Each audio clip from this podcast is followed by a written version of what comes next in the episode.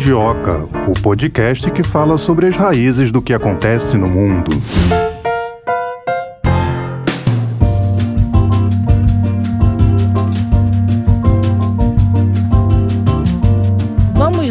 Melina, vamos embora para mais um episódio do Mundioca nessa próxima hora. Hoje o nosso tema central é BRICS, mas já já a gente fala um pouco mais sobre o específico tema de hoje deste episódio, apresentando também os nossos convidados. Antes eu quero saber como você está, Melina Saad? Olha, estou ótima e vou ficar melhor porque eu sempre fico melhor quando eu começo a conversar com você e com os nossos mundiokers. Hoje vamos falar sobre mais um país que deseja entrar nos BRICS. A gente vai falar sobre a Argélia. Por que será que a Argélia quer fazer parte dos BRICS? A Argélia, que é um país novo, depois de 150 anos de colonização francesa, a Argélia se tornou independente em 1962 Será que vai ser bom para a economia da Argélia entrar para os BRICS? Está ao lado de Brasil, Rússia, Índia, China e África do Sul? É, vamos saber o que os nossos especialistas dizem disso, né, Thay? É, vamos entender um pouco mais sobre isso. Mais um país aí demonstrando esse interesse em fazer parte do BRICS. Então, para saber a repercussão disso e se isso é possível, a gente traz aqui nosso primeiro convidado de hoje.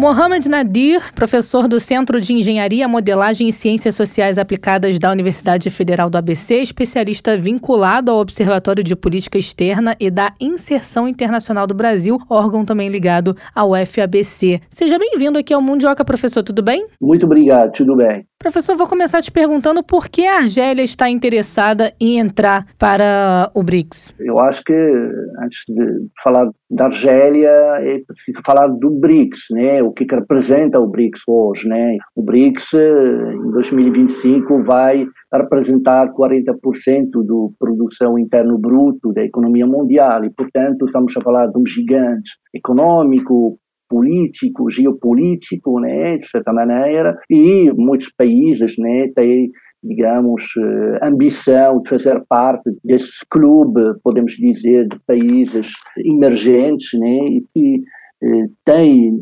enfim, tem procurado, enfim, defender um mundo cada vez multipolar. Então, estar inserido né, num, num bloco econômico como o BRICS é um, digamos, é, um, é uma, um desejo de qualquer política externa de qualquer país. E daí que a Argélia, um país de uma economia um pouco limitada, né, com um PIB de 193 bilhões de dólares, ou seja, não tem nada a ver com o, produto interno bruto de, dos países dos BRICS, mas que esse país que cada vez mais agora a Argélia é um país, enfim, de 40 milhões de habitantes, com uma dimensão territorial gigante e com reservas de petróleo e gás natural gigantescas e que este país que hoje ganhou uma projeção, uma importância junto da Europa e da União Europeia por causa da guerra da Ucrânia. E, portanto, esse eh, reordenamento, podemos, no xadrez né, do sistema internacional e da importância que os países exportadores de gás natural e de petróleo começaram a ganhar, aí que surge a Argélia como digamos, um, um ator importante nessa circunstância né, da, da guerra na Ucrânia. Né? Então, eh, para, para a Argélia fazer parte né, do BRICS é, é uma forma estratégica de se posicionar como uma, eh, digamos, como uma, um país eh, potência emergente, podemos dizer, no âmbito africano. Né? Então, é esse, digamos, me parece, a grande estratégia né, de, da Argélia em termos, eh, em termos de, de, sua política externa. A Argélia foi sempre um país né, cuja uma política externa muito forte, eh, com uma diplomacia bem, bem, bem, bem agressiva, podemos dizer, então procura se, se posicionar e aproveitar né,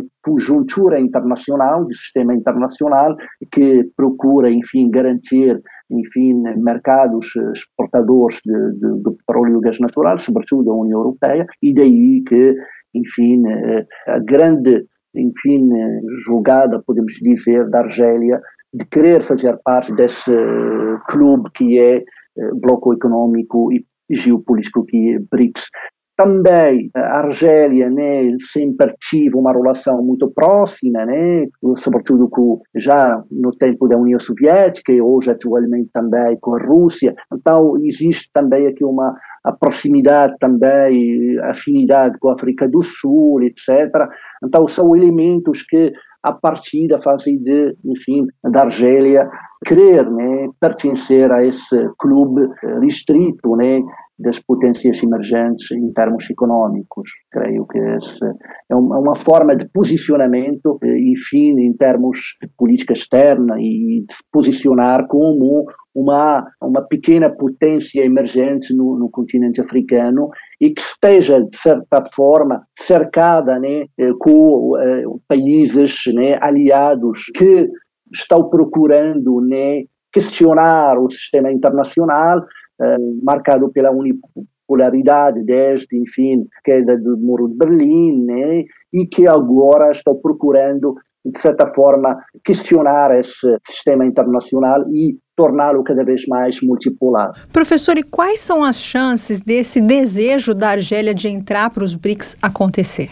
Eu creio que as chances da Argélia de acontecer são podemos dizer, mais ou menos possíveis por várias razões. Né?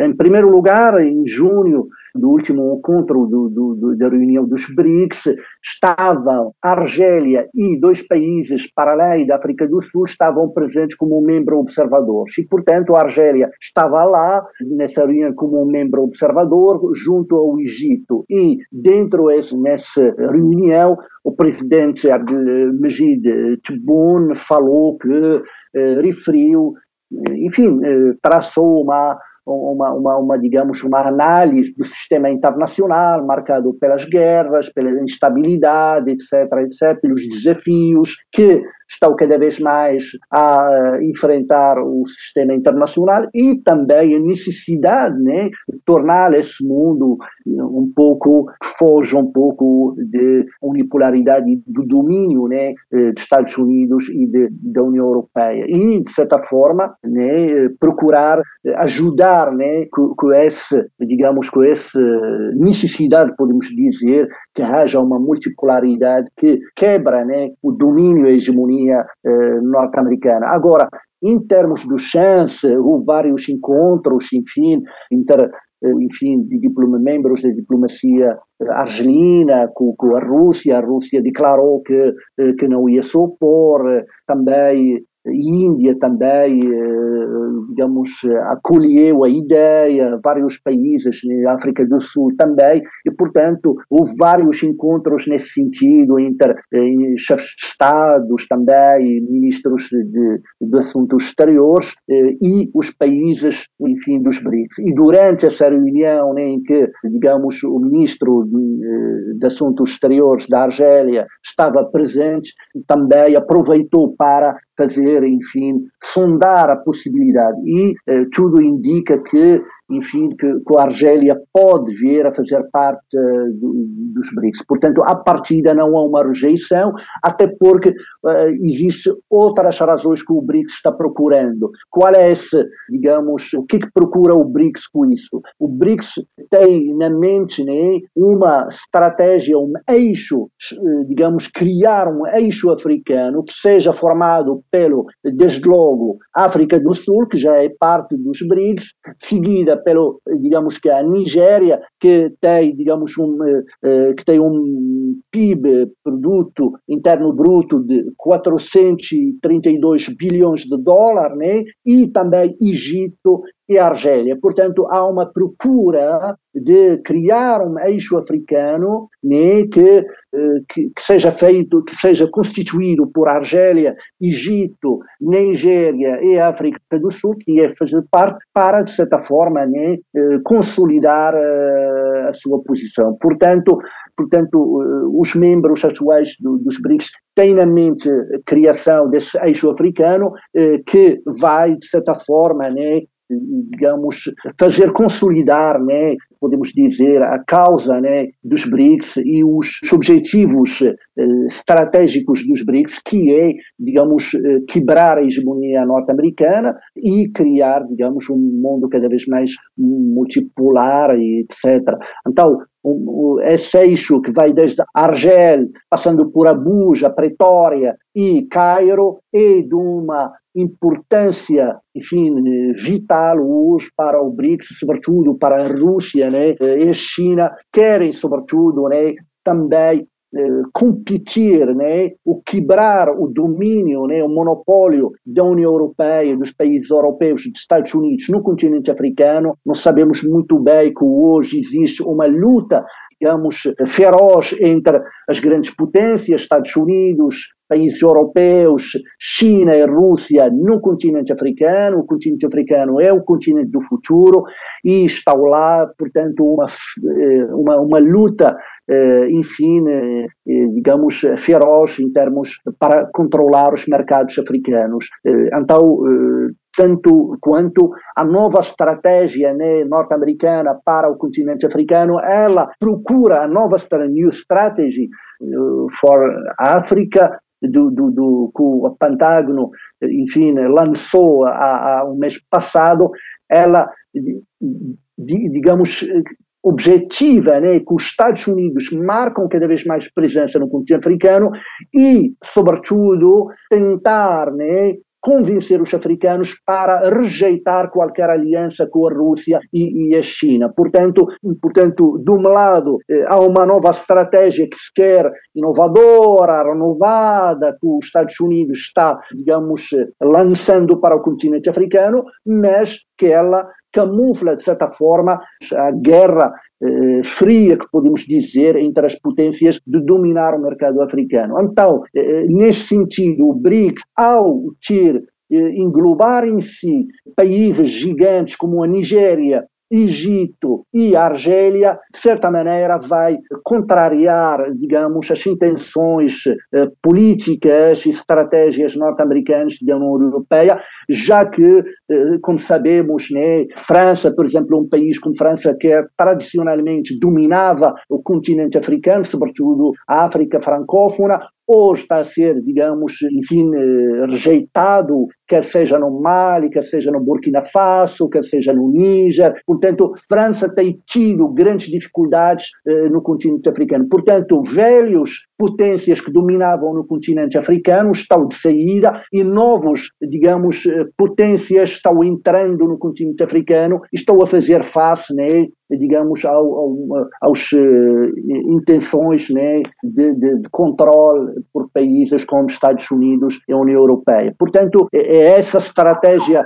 de longa duração né, que o, o BRICS eh, procura. Né? Então, eh, criar esse eixo africano que fortalece, né, eh, digamos, cada vez mais o BRICS. Agora, que tipo de oportunidades econômicas a Argélia pode ter eh, com essa adesão junto ao banco do BRICS? Olha, eh, me parece que a Argélia não tem muito a ganhar, digamos, para já, né, com, com, com, com a entrada no BRICS, a não ser em termos né, de posicionamento político, né, uma, aqui uma, uma, uma, uma espécie de, de simbolismo simbolismo né, de conotação política de Argélia se posicionar como, enfim, fazendo de um grupo restrito das eh, potências emergentes no mundo. Isso em termos simbólicos, podemos dizer. Agora, em termos práticos, né, eh, a Argélia não tem nada a ganhar para já na sua entrada nos BRICS. Porquê? Porque a Argélia não tem uma economia diversificada e eh, tudo que ela tem nesse, digamos, exportação do petróleo e de gás natural. Portanto, essa, digamos, eh, economia, né, eh, digamos, eh, argelina, com um produto bruto que não ultrapassa 193 bilhões de dólares. Portanto, estamos aqui a ver, né, digamos, um, um produto eh, interno bruto eh, mínimo, minimalista, né, que não tem nada a ver né, com, enfim, com, com as economias gigantes né, do Brasil, que tem 2 trilhões né, de PIB, por exemplo, Índia, que tem também 2 trilhões de, de PIB, e sem falar da China, que tem, digamos, um PIB de 14 trilhões de dólares. Né? E, portanto, como podemos verificar, digamos, para já, para já, não me parece, no meu ver, que a Argélia tem algo a ganhar. Ah, não, pior do que isso, a Argélia pode, ao tornar, digamos, fazer parte dos BRICS, ela vai acabar por tornar, digamos, um mercado aberto para produção, para a economia chinesa e também para outros eh, exportadores eh, fortes, que são, eh, enfim, Índia, Brasil, sobretudo, sobretudo esses países, e da Rússia, já que a Rússia é um exportador né, de armas para, digamos, a Argélia. Portanto, e esse o que me parece, em termos simbólicos, políticos, sim, tem, tem, uma, tem um, um ganho político. Agora, em termos econômicos, não parece que a Argélia vai ganhar muito. Eh, pior ainda, ela pode tornar, digamos, ter portas abertas para os produtos chineses e de outros países dos BRICS. Então, o senhor está dizendo que a Argélia pode perder com isso? Entendi certo? Não perder, mas não tem muito a ganhar. Né? Isto, pela natureza, eh, vai ganhar em termos políticos, como disse, mas em termos econômicos não tem muito a ganhar, porque a sua economia da Argelina não é uma economia diversificada. Então, e outro elemento também é que geograficamente a Argélia é um pouco longe né, dos países como dos BRICS, Índia, China, Brasil, etc. Então, até por eh, questões também geográficas e económicas, não tem, digamos, a Argélia muito a ganhar. Agora, sim, sim, sem dúvida nenhuma, em termos políticos, tem muito a ganhar porque vai permitir uma, digamos, um posicionamento né, da Argélia como, teoricamente, uma potência emergente. Agora, além de Rússia e China, os outros países que fazem parte do BRICS, eles também estão adotando qual posicionamento em relação a essa possível entrada da Argélia no bloco? Eh, os países dos BRICS, à partida, como lhe disse, não estão rejeitando, digamos, entrada, eh, enfim, da Argélia, eh, acolheram a ideia, enfim, digamos, da entrada da Argélia para, para, para o BRICS, eh, até por, pela razão que eu eh, sublinhei, essa necessidade né, estratégica do, do BRICS de criar um eixo, né, de um eixo africano, né, que vai desde Argel, passando por eh, Abuja, Cairo e Pretória, isto é, África do Sul, portanto, que vai desde Argélia, Nigéria, Egito e África do Sul. Portanto, a partir desse tudo indica que, né, que, que digamos, os países eh, que, digamos, há aqui um, uma convergência, podemos dizer, de interesses também, eh, enfim, intertanto, entre os países dos BRICS, como também eh, da Argélia, né? De um lado, a Argélia quer, enfim, e também o Egito, né? Não só a Argélia, mas também o Egito está, está procurando também fazer parte do, do, do, do dos BRICS. Então, esses dois países estão com, enfim, com uma uh, vontade de, forte de fazer parte dos BRICS e os BRICS também né, uh, convergem com essa ideia política né, de fazer, criar tipo um eixo uh, africano que consolida né, os, enfim, os intenções estratégicos do BRICS de, em termos geopolíticos enfim, desmontar né, a hegemonia norte-americana né, e também, uh, digamos, contribuindo para um, uma, cada vez um mundo multipolar e também uh, sabendo que digamos que, que, que, os países dos BRICS queiram, né, um objetivo de criar, né, enfim, uma moeda que, eh, digamos, que, eh, compete, que vai competir, de certa forma, com o dólar norte-americano. Então, eh, todos esses elementos estão acima da mesa, né, e que fazem com que o BRICS cada vez mais, né, queira acolher, né, países emergentes que podem servir, digamos, os seus objetivos mais estratégicos, né? Agora, professora, pode ser ruim ou bom para o Brasil a entrada da Argélia nos BRICS? Olha, a questão do, enfim, do, da entrada da, da Argélia, como falei, não vai, não vai ter muita peso né, em termos políticos para a Argélia, sim, tem, tem, vai, vai, tem um ganho né, simbólico, podemos dizer, político. Agora, para o Brasil, a entrada da Argélia não vai, não vai eh, alterar muito, né, eh, até porque o balanço né, eh, comercial entre Brasil e Argélia é a favor do, do Brasil, eh, são, enfim, mais ou menos 2 eh, bilhões e alguma coisa, né, enfim, de, de dólar, né, de intercâmbio em que, eh, digamos, a balança né, vai para, digamos, para o Brasil, que exporta né, para além do, da cana-do-açúcar, ferro, né, soja, milho, eh, gado também, bem como também o café. Portanto, o Brasil tem exportado, eh, enfim, mais e muito para, para a Argélia. Portanto, se vier a acontecer, portanto, vai permitir também ao Brasil ser, digamos, um mercado, enfim, emergente, em que pode enfim, exportar exportar seus produtos e também, né, ultimamente, né, um acordo também que foi feito entre Brasil e Argélia em termos, em termos eh, de defesa também, né? Então, tudo isso são elementos que, a partida, né, eh, podemos dizer, a priori, eh, são a favor do Brasil, a entrada da Argélia.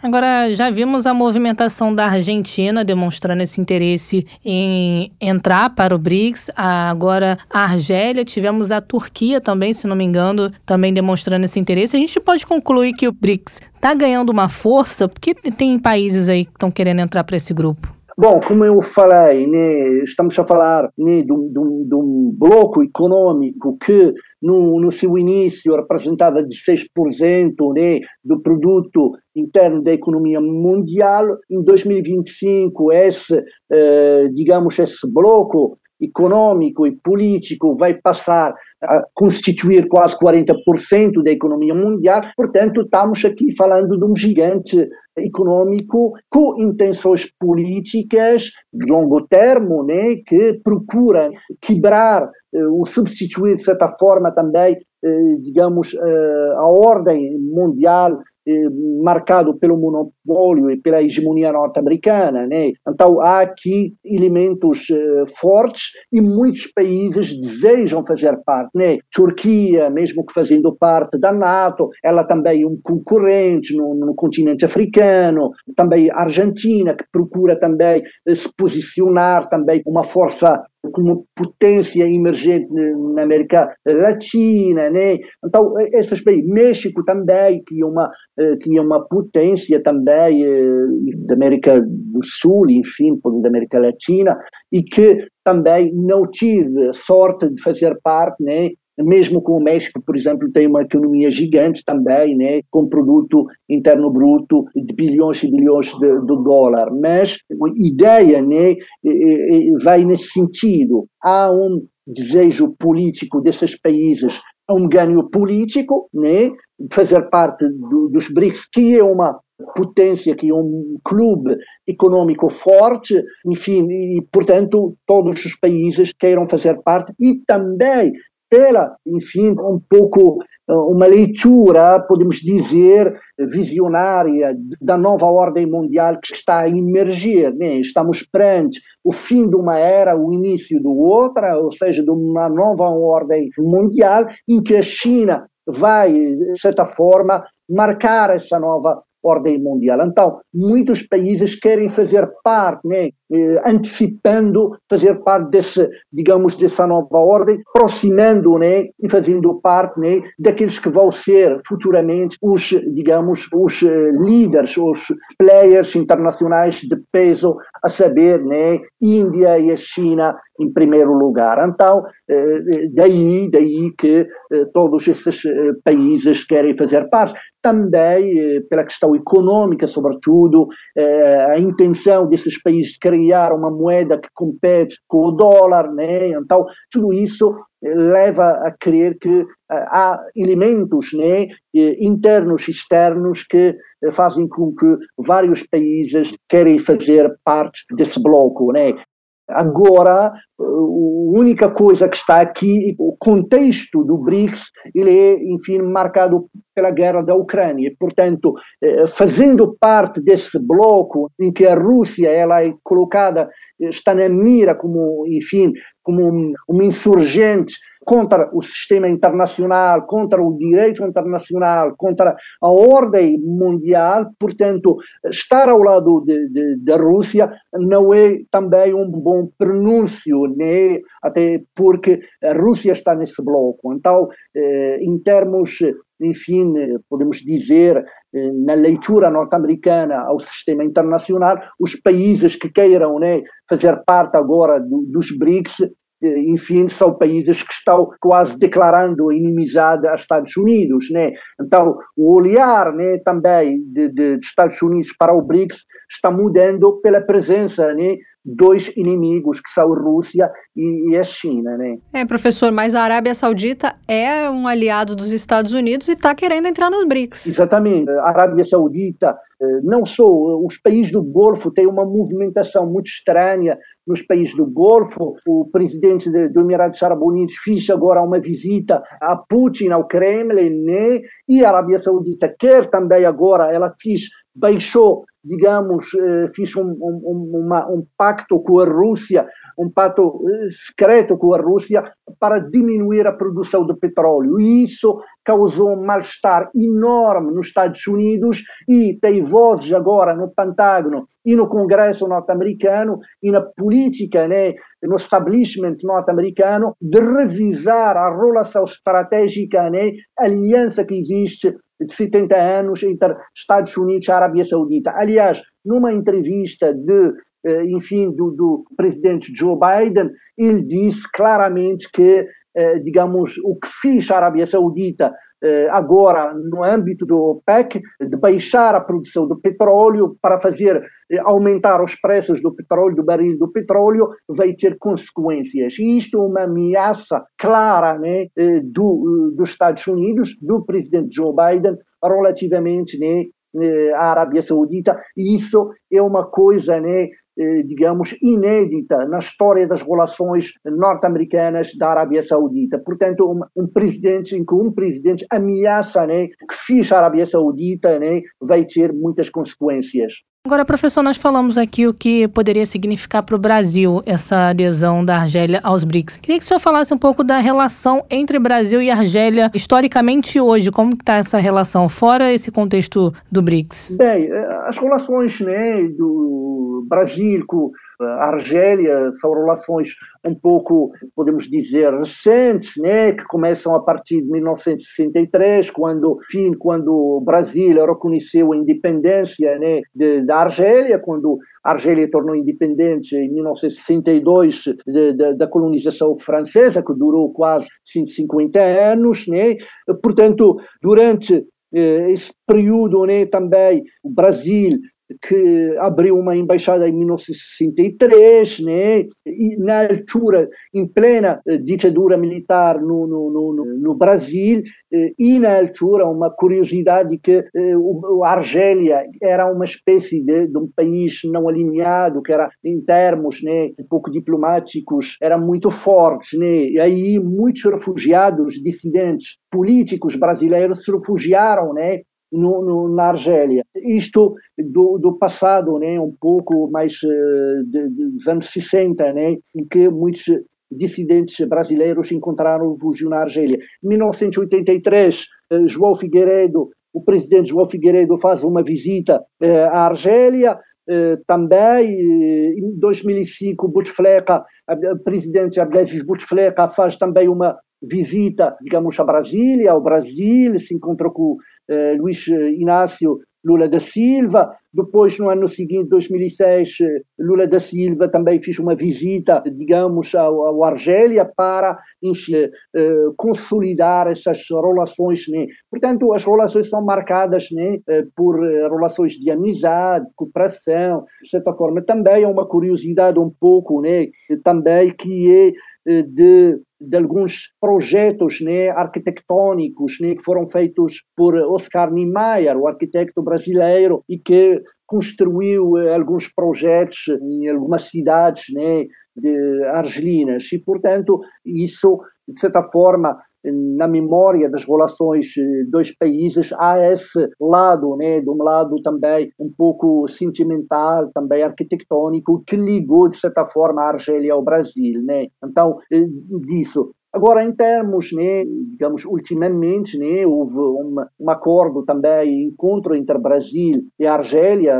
as autoridades, que discutiam, digamos, a cooperação em termos de defesa, né? Então, isso também, eh, eh, enfim, mostra né, essa relação de cooperação que é entre os dois países, mas em termos econômicos, né, a relação, digamos, não estamos a falar de, uma, de um número maior, né, de, de, enfim, de, de, intercâmbio comercial, de uma quantia um pouco limitada, 2 bilhões, vírgula, uh, alguns milhões de dólares, né, da balança comercial. Agora, uh, claramente, né, o, em termos econômicos, o Brasil tem exportado alguns produtos como cana-de-açúcar, ferro, né, eh, soja, milho, eh, gado também, né, e, café, são produtos que, eh, enfim, o Brasil tem, tem, tem exportado.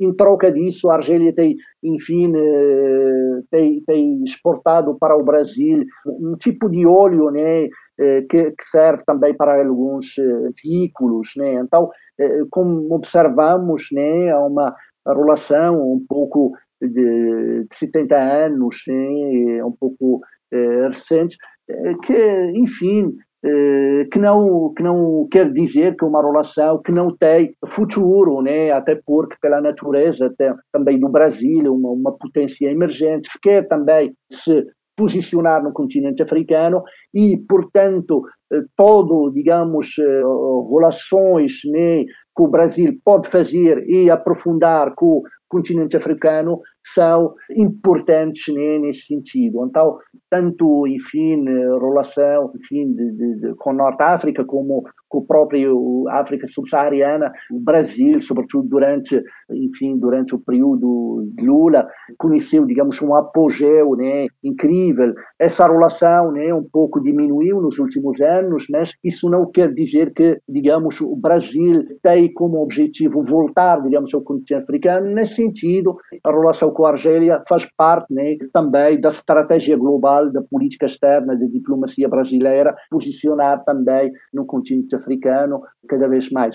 Eh, são esses elementos né, que podemos falar né, de eh, Argélia e Brasil. Tá certo, nós conversamos com o Mohamed Nadir, professor do Centro de Engenharia, Modelagem e Ciências Sociais Aplicadas da Universidade Federal do ABC, especialista vinculado ao Observatório de Política Externa e da Inserção Internacional do Brasil, órgão ligado ao FABC. Professor, muito obrigada por ter aceitado o convite e por esse bate-papo aqui no Mundioca. Até uma próxima oportunidade. Muito obrigado e até a próxima. Um abraço, professor. Tchau. Tchau, tchau, tchau, tchau. Pois é, Thay, como eu falei no começo do episódio, todo mundo quer estar ao lado de gigantes, como a Rússia e a China. Em breve a Índia também deve ser um gigante, né? Pelo que dizem os especialistas. Eu acho que deve ter muitas vantagens. Tanto que até como países como a Arábia Saudita, animosidades né, antigas da Rússia querem estar ao lado da Rússia nesse bloco. É, e ao lado da China também. E ao lado da China, bem é, lembrado. Essa gigante China que está adotando uma posição também de liderança dentro do BRICS. Tem incomodado os Estados Unidos. Tem incomodado os Estados Unidos e tem demonstrado bastante simpatia por essa ideia da Argentina entrar para o BRICS, a China tem se mostrado a favor dessa ideia. Vamos seguir acompanhando isso aí também. Mas o assunto de hoje é a Argélia, então vamos continuar falando sobre isso, trazendo mais um convidado aqui. A gente tem o prazer de conversar agora com o Ricardo Rodrigues Freire, ele que é coronel, doutor em ciência política pelo Instituto de Estudos Sociais e Políticos da UERJ, mestre em estudos estratégicos da defesa e da segurança pelo Instituto de Estudos Estratégicos da UF. Tudo bem, professor? Muito obrigado pela oportunidade, jornalista. É um prazer falar com vocês. Seja muito bem-vindo aqui ao Mundioca, a gente aqui agradece. Começo te perguntando se o senhor acredita que a França pode resistir à entrada da Argélia nos BRICS? É, sendo bem direto, eu, em primeiro lugar, sempre é bom a gente trabalhar com conceitos, não é? Eu, eu sou afeiçoado aí pela teoria de Thomas Hobbes, né? Hobbes, ele, ele dizia que quando a gente não tem um conceito bem definido, a gente pode seguir por doutrinas falsas ou de sentido. Né? Os BRICS, eles foram criados com um objetivo muito próprio, é, inicialmente sem a África do Sul e posteriormente com a África do Sul. Inseriu-se a África do Sul no ano de 2010, e, e até com o apoio do Brasil. Né? O Brasil apoiou bastante a entrada da África do Sul por ser um líder regional, né, africano. Mas o, o, conceito mesmo dos BRICS são países que o professor Vanderlei Messias, lá da USP em São Paulo, ele chama de países baleia. Então a gente tem o Brasil, a China, a Rússia, a Índia, além de outros países como o Canadá e a Austrália, como países baleia. Então são países que estavam com um potencial geoestratégico, vantagens geoestratégicas muito grandes, e que o Brasil, a China, a Índia e a Rússia apresentavam um potencial de desenvolvimento muito grande. E, então, isso foi que deu origem a, ao bloco. Né? Então, o bloco surgiu para isso. Quando nós chegamos no ano de 2009, por iniciativa da Rússia, aí vou chegar na resposta que você quer, você me, da pergunta que você me faz, por iniciativa da Rússia, esses países eles fazem uma cúpula, foi a primeira cúpula dos, dos BRICS, onde eles promovem uma, uma declaração dizendo que o objetivo do grupo seria, vou até ler para vocês, que o objetivo que foi, foi dito nesse. Promover diálogo, cooperação entre os países de forma incremental, proativa, pragmática, aberta transparente. Diálogo e co cooperação dos países dos BRIC conduzem não apenas a servir aos interesses comuns das economias de mercado emergentes, que são os países dos BRIC, e dos países em desenvolvimento, mas também a construção de um mundo harmonioso de paz, duradoura e prosperidade comum. Então, os objetivos do, do grupo são esses. Aí você começa a ter uma onda de países agora que querem ingressar no grupo, né? como aconteceu já com a Argentina, já aconteceu com o Irã, né? E agora você vê essa postulação da Argélia. O mundo de hoje né, é um mundo que vive um conflito marcante entre Rússia e Ucrânia. A Rússia é um, sempre foi um, desde a independência da Argélia, né, sempre foi um aliado forte da Argélia, um forte, um aliado forte, um fornecedor de armamento, a própria doutrina militar argelina recebeu muito da Rússia, né, nesses últimos tempos, né, desde a independência para cá. E neste conflito, que nós temos um embate aí de países da OTAN, no qual a França faz parte, né, nós vemos a Argélia sendo postulada para ingresso nesse grupo, apoiado pela Rússia. Né? Então, parece ser um instrumento de pressão da Rússia contra as sanções que está sofrendo na OTAN. Por que, que eu digo isso? Porque a Argélia é um país da OPEP, não é isso mesmo? É um grande fornecedor de petróleo e gás para a Europa, existem dutos né, que conduzem essas commodities para a, a Europa, saindo ali do, do, norte da África, um para a Espanha, outro para a Itália. Então, é, a Rússia, me parece que no momento, né, apostando no inverno que vai que vem aí pela frente, terá condições de, de vamos dizer assim, uma contrasanção aos países da Europa que integram a OTAN com corte de energia, né, de fornecimento de, de, energia, de gás, e no inverno rigoroso a Europa vai precisar muito de energia, e a Argélia apareceria como um fornecedor. Né? Então, uma maneira de também fechar esse canal de fornecimento de energia seria é, puxando a Argélia ainda mais para este bloco, para este bloco de influência da Rússia sobre a, a Argélia. Então, é, eu acho que é nesse contexto que tudo leva a crer que a França, e não só a França, como a, a, a União Europeia, a OTAN, os Estados Unidos também, como um todo, é, devem se opor a este ingresso. Agora, falando da relevância regional da Argélia, a gente pode dizer que o país é uma potência na África?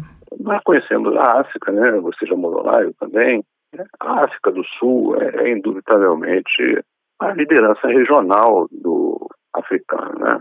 É um país mais pujante do, dos que eu conheci da África, embora não seja o mais populoso, como é a Nigéria, não seja o maior, né, como atualmente a Argélia, depois que dividiram o Sudão, a Argélia hoje é um país com grandes dimensões na África, maior que a África do Sul, mas a África do Sul é um, é um tem uma liderança muito grande, né? uma liderança regional muito grande na África. Eu entendo que esse sistema de cooperação internacional, né, esse, esse concerto de países, né, eles têm como uma filosofia de que os países que estão no bloco são países de destaque.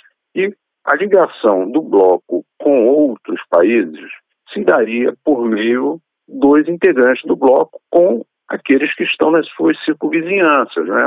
o que aqui no Brasil nós chamamos de entorno estratégico aproximado. Então, no caso do Brasil, os contatos do nosso entorno estratégico aproximado, ou seja, da América do Sul, né, com os BRICS, se daria por intermédio do Brasil. Os contatos da Argélia com o bloco se daria por intermédio da África do Sul. Quando você insere outros países no bloco, parece que você tira um pouco a importância dessa liderança regional. É, então, você inserindo a Argélia no bloco, tudo leva a crer que você vai diminuir o peso político da África do Sul no bloco. Então, isso não me parece muito interessante para o bloco. Os países podem se acercar, realizar acordos com o bloco, mas isso deve acontecer, no meu entendimento, né, via os países que, originários do bloco. Né? Eles estão ali não é à toa, né? eles, eles foram unidos por um destaque que tinha no, no sistema internacional. Né, e estão estrategicamente localizados. A, a, a, inserção da África do Sul foi justamente por isso. Né? Nós tínhamos um bloco de países, muitos chamam de um, um sul global, né? tínhamos o, o, Brasil, tínhamos a Índia, né? dois países aqui do sul global, tínhamos a China e a Rússia mais para cima, né? e faltava alguém da África, colocamos a África do Sul. Né? Então, e, e, o peso político desses países é grande e os acordos dos países vizinhos a eles com o bloco deve, ao meu entender, ocorrer por esses pontos de contato, esses pontos focais, né? esses destaques estratégicos. A inserção de outros países, creio eu, vai enfraquecer o peso político de, desses países originais, né? dos membros originais do bloco, e com isso acaba enfraquecendo o bloco. Pode ser que esteja enganado, mas penso assim. Então, o senhor está dizendo que não convém aos BRICS é, incorporar outros países, né? A gente conversou um pouco fora do ar o senhor me disse que torcia um pouco o nariz para a entrada da Argentina no bloco, não foi isso? É, foi, exatamente. É, veja, veja, eu não sou internacionalista, né? Pelo foco das minhas pesquisas, você vê que eu não sou ligado diretamente às relações internacionais. Mas, como eu trabalho com segurança e defesa, e não se concebe falar de segurança e defesa sem olhar o ambiente externo, sem olhar o sistema internacional, isso acaba sendo parte dos meus estudos. Então, é, vamos, vamos raciocinar aqui em termos de relações internacionais. Né? Quando Eduardo Carr lança uma obra, né, 20 anos de crise, que dá origem aos estudos das relações internacionais, nós tínhamos basicamente ali duas escolas. Né? Uma escola realista e uma escola liberal, utópica, né? que vivia naquele tempo, no alvorecer do século XX. Muito bem. Aí eu saco, para falar dessas duas escolas de relações internacionais, duas metáforas marcantes da, da literatura mundial. Uma é de Rousseau. Quando Rousseau ele escreve seu discurso sobre a origem e os fundamentos da desigualdade dos homens, ele coloca uma metáfora de um caçador, dizendo que é, um caçador é, sozinho ele vai conseguir uma presa pequena.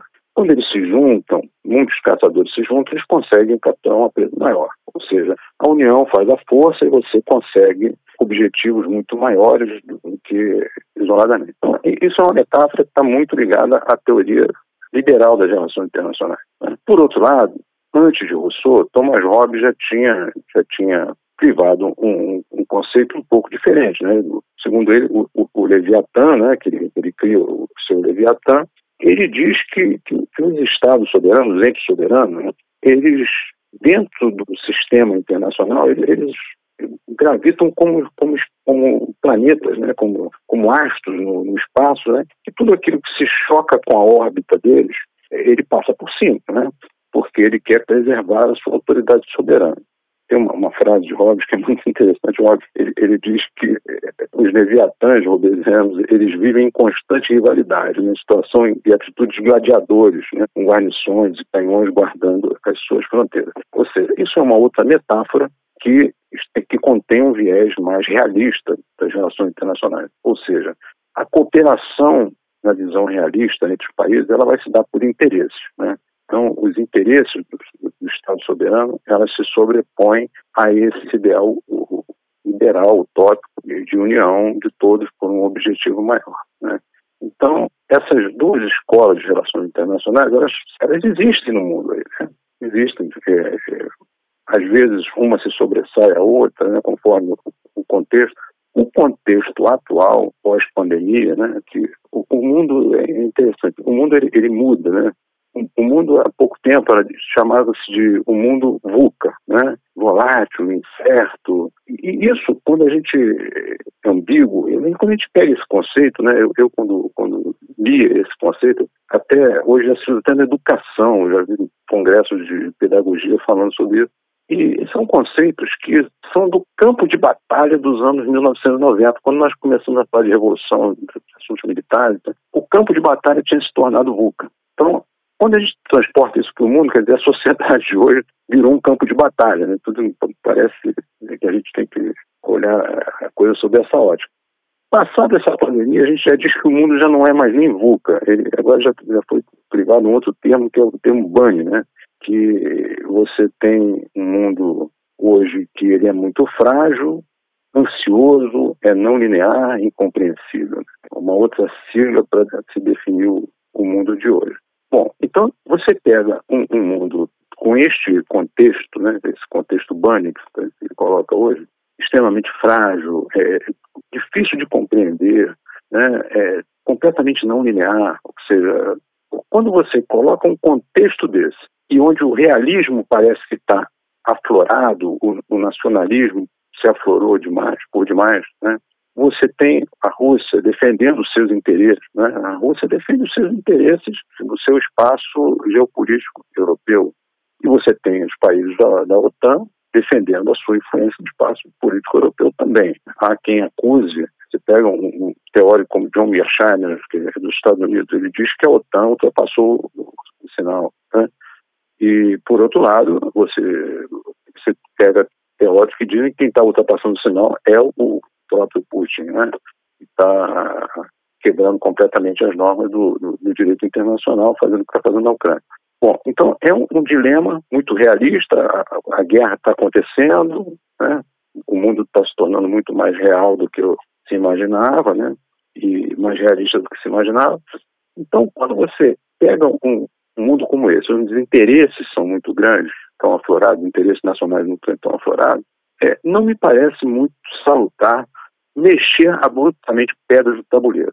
É, é, melhor você adotar um dispositivo mais de expectativa, deixar que as coisas se acalmem para você poder mexer nas pedras do tabuleiro. O caso argentino que você, que você citou, é, para o Brasil, tudo que aconteça de bom para a Argentina é bom para o Brasil. Não tem uma vantagem geopolítica para o Brasil uma Argentina fraca, uma economia destruída. Não, interessa para o Brasil. Né? O Brasil quer que a Argentina cresça. Mas no momento presente, o que você vê? Essa entrada da Argentina no bloco me parece que é em busca de um apoio financeiro do Banco de Desenvolvimento dos BRICS e de investimentos russos e chineses no território argentino, né? recuperar sua indústria, Está correto a Argentina? Lógico, está defendendo os seus interesses, né? Os estados defendem os seus interesses. Bom, para o Brasil, admitindo isso, seria bom que a Argentina crescesse? Sim, seria bom. Como os Estados Unidos, como a União Europeia, veria isso como uma invasão da Rússia e da China num espaço geopolítico sul-americano. É bom para os Estados Unidos? Não. Vai reagir? Vai. A União Europeia vai gostar disso? Não vai. Vai reagir? Vai. E o Brasil fica numa posição difícil. O Brasil, embora eu já tenho ouvido algumas pessoas dizendo que tem uma, uma política externa muito cambiante, muito, muito instável, mas o Brasil, de uma certa maneira, ele tem, ele busca um equilíbrio pragmático nas suas relações internacionais. Ele sempre faz um, um, um movimento de, de, de pêndulo para os lados onde as forças internacionais estão agindo, em busca de tirar vantagens geopolíticas do momento que, do contexto que ele vive, né? Isso aconteceu, a gente pode pegar exemplos múltiplos, né? Na Segunda Guerra Mundial, quando nós vivíamos a Alemanha querendo se aproximar do Brasil, os aliados da mesma forma. Né? O governo Vargas ficou ali para lá e para cá, para lá e para cá, tirou vantagem, conseguiu um investimento bom nos Estados Unidos aqui, construção de siderúrgica, outras vantagens para o desenvolvimento do Brasil, o Brasil correu para lá. Depois, mais tarde, quando você tinha a, a Guerra Fria, o Brasil define-se diretamente para o lado dos Estados Unidos e não da União Soviética. Né? O Brasil vai pendulando, né, tentando tirar vantagem das coisas. No, nesse decorrer do governo Gaido, por exemplo, o Brasil rompe fortemente com os Estados Unidos, né, volta para uma política externa independente, aquele modelo Santiago Dantas já vem um pouquinho mais para o lado do, do, do, governo Gaido, acordos com a Alemanha e por aí foi. Né. O Brasil tem essa política, esse equilíbrio pragmático nas suas relações internacionais. Né? Se caracteriza por isso. Eu vejo por esse ano. No momento que nós estamos vivendo hoje, mundial de hoje, o Brasil tem que tomar muito cuidado com os apoios que ele vai declarar abertamente, porque isso pode significar perdas grandes. É? Mexer hoje nas peças do tabuleiro, do xadrez, do mundo banho que nós vivemos, é, é necessário muita cautela. Então, a inserção da Argentina pode parecer vantajosa para o Brasil no primeiro momento? Sim, mas no contexto geral, não é, porque nós temos parcerias fortes com a União Europeia. Nós queremos daqui a pouco realizar o nosso acordo Mercosul-União Europeia, né? e isso pode desandar a consecução desse acordo. Né? Nós temos uma boa parceria com os Estados Unidos comercial, não queremos manter. Em contrapartida, também temos com a China, não temos? Temos com a Rússia, dependemos de fertilizantes da Rússia. Então, esse jogo, o Brasil precisa jogar com muita cautela. Então, é por isso que eu digo que a entrada da Argentina não me parece uma, uma, uma boa ideia. Né?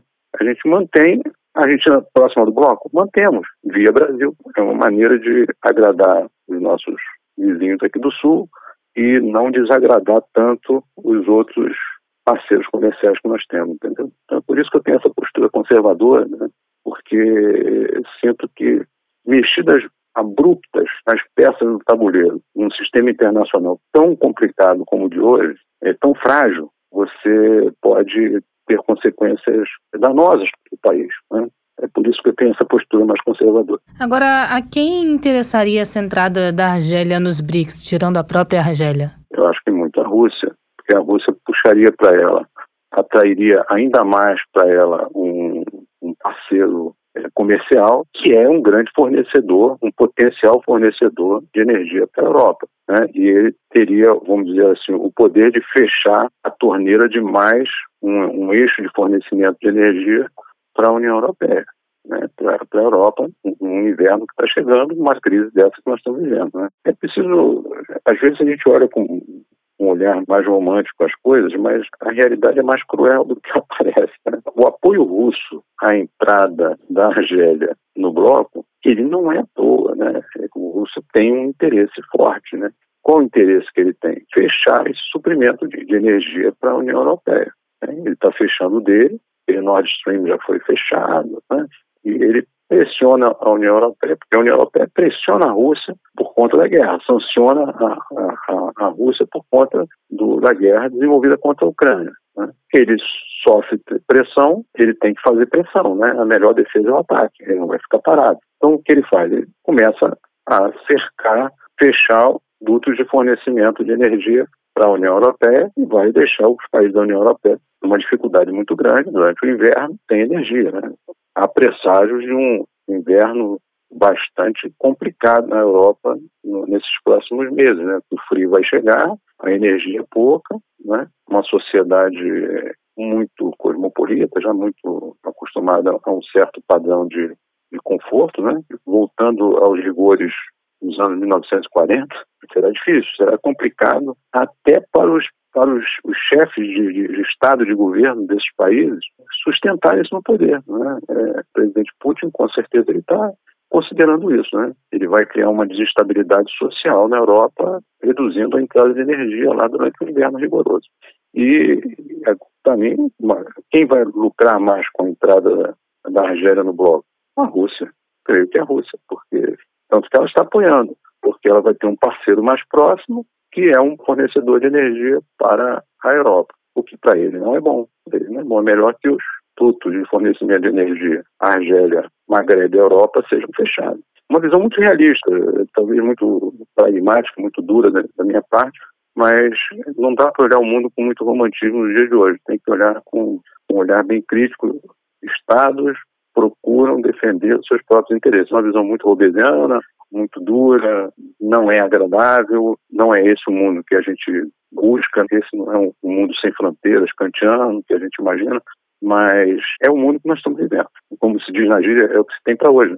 Tá certo, é o que a gente tem para hoje, né, professor? A gente conversou com o professor Ricardo Rodrigues Freire. Aí, toda segunda-feira a gente fala sobre BRICS, podemos te chamar de novo para falar sobre outro assunto, mas todas as sextas-feiras a gente anda falando sobre África e eu sei que o senhor foi observador militar da ONU em Angola, devemos te chamar também para falar sobre esse assunto, professor. Muito obrigada. Eu que agradeço a vocês aí pela oportunidade, né? A gente está sempre disponível para compartilhar, né? Compartilhar conhecimento. Né? O que a gente recebeu, a gente precisa compartilhar, senão não adianta viver, né? não teria vantagem graça nessa vida. É isso, um abraço, professor. Obrigada. Tchau, tchau. A vocês também. Muito obrigado pela oportunidade. Pois é, Thay. A gente toda segunda-feira fala sobre os BRICS, porque assunto é o que não falta. Todo mundo quer entrar nos BRICS, os países que são aliados dos países que compõem os BRICS e os outros que nem tanto. É, lembrando que no, ao longo da semana, cada dia é um tema central. Amanhã, por exemplo, terça-feira, dia de falar de quê? De América Latina. É, e a América Latina tem muito assunto também. É, para Nossos todo, vizinhos. Para todo dia da semana, assunto é o que não falta, porque crise também é o que mais tem aí mundo afora, é o nosso tema de quarta-feira, quinta-feira, mundo globalizado, mundo globalizado, mais ainda. Mais ainda, e continente africano, já falamos aqui, que é um continente enorme, com bastante diversidade, também assunto é o que não falta para sexta-feira.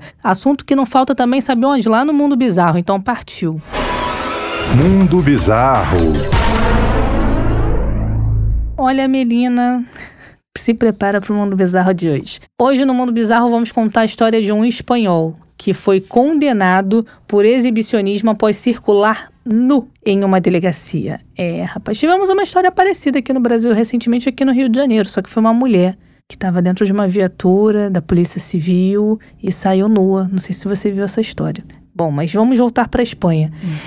Ele não teve a identidade revelada, mas tentou entrar pelado em um fórum de justiça de Valência depois é, dessa condenação. A sessão havia sido marcada para que um juiz tomasse uma decisão sobre um pedido de apelo feito pelo homem. Segundo a mídia espanhola, o primeiro nome dele é Alejandro. Três guardas impediram Alejandro de entrar pelado no fórum. Outros policiais se aproximaram e obrigaram o homem a se vestir. Havia um menor de idade nas imediações e se esse rapaz não colocasse as roupas, acabaria sendo penalizado novamente. O advogado do Alejandro afirmou ao El País que ele foi condenado por entrar pelado em uma delegacia. O homem pelado não foi condenado criminalmente, mas só a pagar multa. Ele só estaria sujeito a uma ação criminal se tivesse ficado nu perto de menores de idade, o que não foi o caso. O advogado Pablo Mora diz que eles não acreditam que seja obsceno ficar pelado na rua e que se trata de um tipo de liberdade de expressão. Ah, tá bom. Que custa? Bota uma roupinha. Eu sair andando pelado por aí. Não, tudo bem ficar. Anda em casa, pelado. É isso que eu ia falar, anda em casa.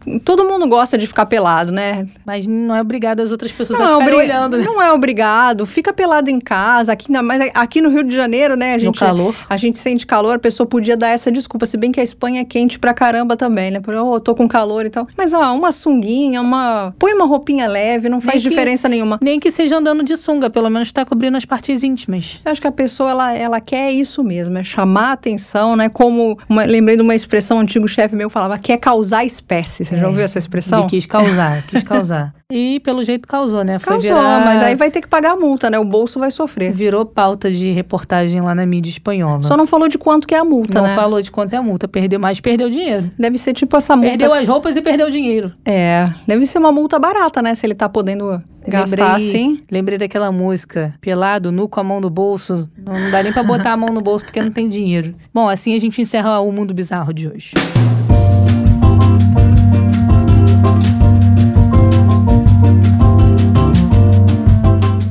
É isso, meu episódio de hoje chegando ao fim. Ih, mano, vou embora. Já ir embora sem fazer aquele lembrete aos nossos ouvintes. Não pode, tem que falar. Que tem que ir lá no Twitter. Até arroba... nossos convidados falam, quando eles gravam vídeo pra gente, arroba mundioca com K. Mundioca com K. Nas principais plataformas. E também lá no Twitter. Importante nos seguir lá no Twitter. Pra e quê? agora na Sputnik. Agora na Sputnik, no site da Sputnik Brasil também. Lá no Twitter é importante seguir a gente por quê? Pra você poder receber a notificação sempre que tiver publicação nova e se manter sempre atualizado de tudo que a gente fala aqui no Mundioca. E lá no Twitter você também pode interagir com a gente. Fica à vontade se quiser comentar em alguma publicação, é, dar alguma sugestão de algum assunto que você queira que a gente aborde aqui no Mundioca. Fique à vontade, já falamos e repito, a casa é nossa. Reforçar aquilo também, para quem tá chegando nesse episódio, está chegando agora, esse é o primeiro episódio que você está ouvindo. Temos um acervo aí de mais de 100 episódios. Pode maratonar também o nosso podcast à vontade. Você que já é um De carteirinha, pode também compartilhar o nosso podcast com quem você quiser. Para o quê? Fazer a nossa comunidade crescer. É, Nós vez... estamos querendo novos membros. Pode aderir aqui ao. Mundioca. Uma vez Mundioker, sempre Mundioker, porque eu não conheço ninguém que tenha deixado de ser. Você conhece? Não conheço. Pelo contrário, eu conheço quem é e trouxe mais gente para ser Outros Mundioker. Se quiser, pode mandar uma joinha, um coração pra gente lá no Twitter que a gente curte. É isso, Melina. Beijinho, tá? Beijos. Mundioca, o podcast que fala sobre as raízes do que acontece no mundo.